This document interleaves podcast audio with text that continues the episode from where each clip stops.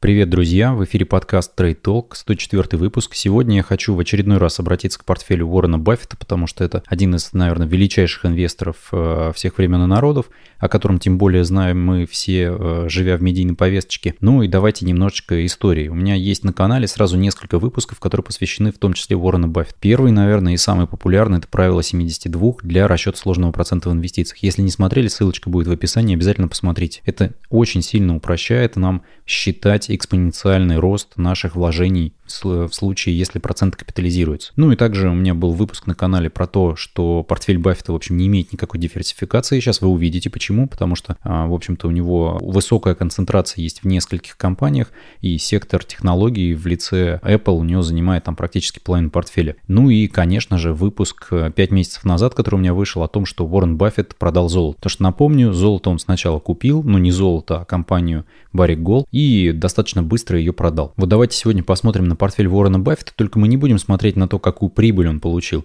Давайте посмотрим на то, какую прибыль он недополучил. Потому что, судя по последним новостям, Berkshire Hathaway увеличила квартальную прибыль на 6,8%. Я новость оставлю эту в описании к видео, вы посмотрите, что там доходности достаточно высокие, все равно при этом мы видим, что вложения просто в индекс дали бы в этом году уже 18,9%. Все кажется таким достаточно позитивным, ну вот давайте и перейдем к самому портфелю, чтобы добавить немного негатива. Портфель вы можете найти на портале CNBC, там есть прям специальный раздел, однако там достаточно старый портфель, это прошлогодние позиции, можно найти в интернете и более новые, также ссылочку оставлю в описании. И сравнить, что происходит. У меня на канале был как раз выпуск про портфель декабря 2020 года, и здесь мы с вами как раз обсуждали, какие же позиции в этом портфеле ушли.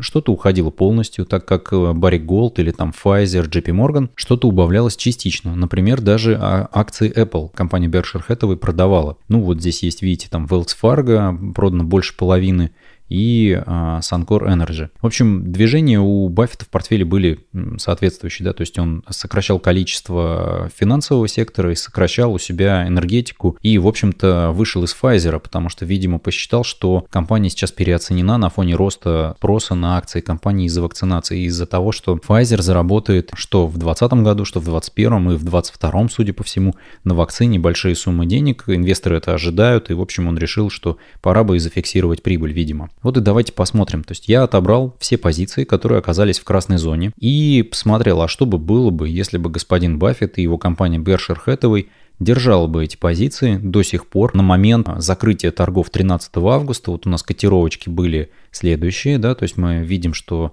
цена в ноябре 2020 года и цена текущая и какое у нас было изменение в процентах. Ну и в этой таблице я отсортировал позиции с учетом упущенной прибыли, да, то есть самое большое количество прибыли у нас наверху, самое минимальное внизу. Есть и одно правильно принятое решение. Компания Barrick Gold с момента принятого решения Уорреном Баффетом закрыть позицию упала на 20%.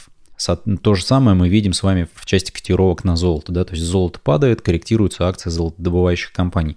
Я уже писал, я в том числе из Ньюмонта выходил и оставил только российские золотодобывающие компании. И все, что касается цветмет, только в России. Ну давайте перейдем к остальным позициям. Обратите внимание, всего две позиции делают практически полностью весь этот прирост капитала, да, то есть если мы посмотрим на все позиции, да, то компания Berkshire Hathaway Уоррена Баффета недополучила 4 миллиарда долларов.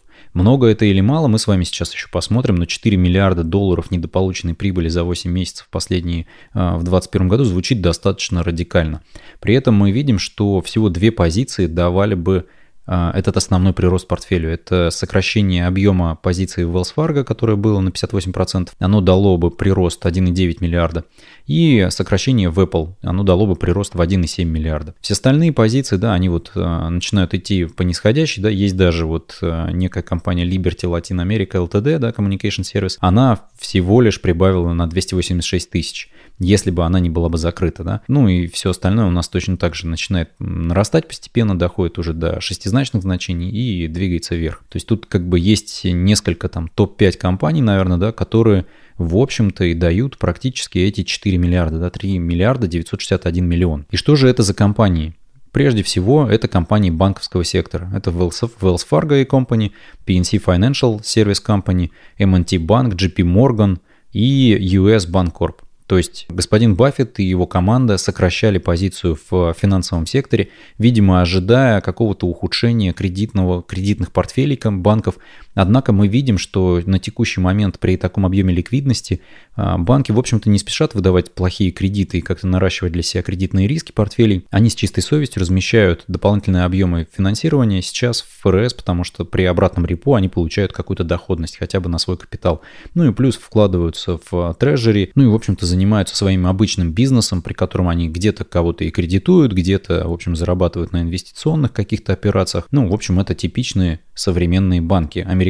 Да? Почему американские, я говорю, потому что есть разница между американской банковской системой и европейской. Все это дело у нас идет там еще с 2008 года, когда европейцам пришлось практически национализировать свою банковскую систему, хотя многие из них торгуются на бирже. Ну и, в общем, это послужило достаточно фатальным таким событием для того, чтобы котировки многих европейских банков обвалились и больше никогда не вышли на свои пиковые значения 2008 года. С американскими банками все обстоит немножко по-другому. Там проводились стресс-тесты в 2008 году, и в этом году многие инвесторы и многие аналитики не предрекают американской банковской системе каких-то тяжелых потрясений, ровно потому, что банки умеют работать сейчас с капиталом, с кредитным риском, в отличие от того, что было в 2008 году.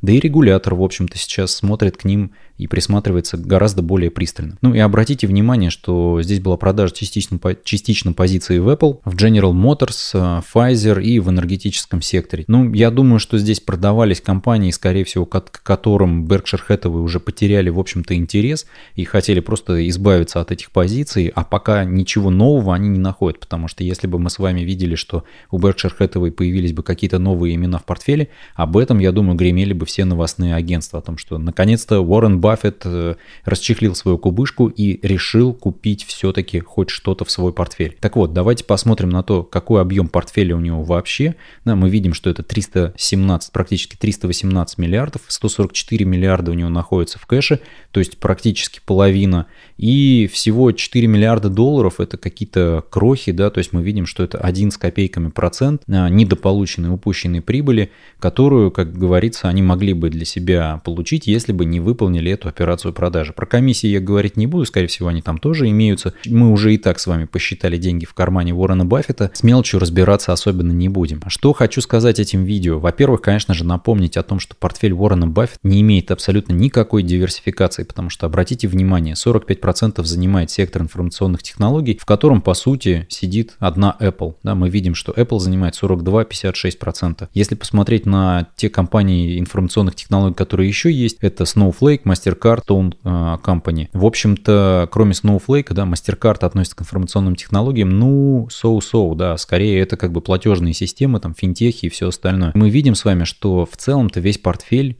имеет очень высокую концентрацию и не имеет никаких защитных инструментов. Под защитными инструментами я подразумеваю здесь либо трежерис, либо облигации какие-то там широкого рынка американского, либо международные и все остальное.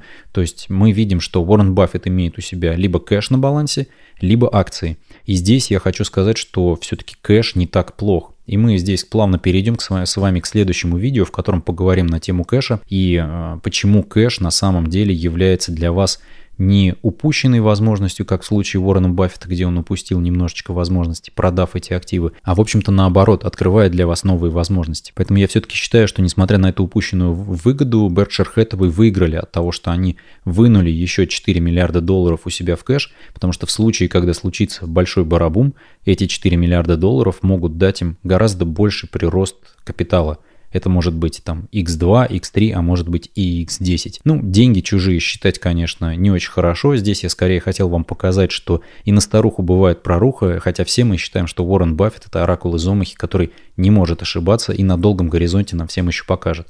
Ну вот давайте подождем, прошло пока не так много времени, пока они э, распродали эти позиции. Посмотрим, что же ждет рынок в этом году и в конце года, может быть, подведем итоги. Если у вас есть какое-то мнение или есть что сказать, оставляйте все эти вопросы и мнения свое в комментариях, обязательно обсудим. Подписывайтесь на канал, ставьте лайки, колокольчики и до новых встреч. Берегите себя.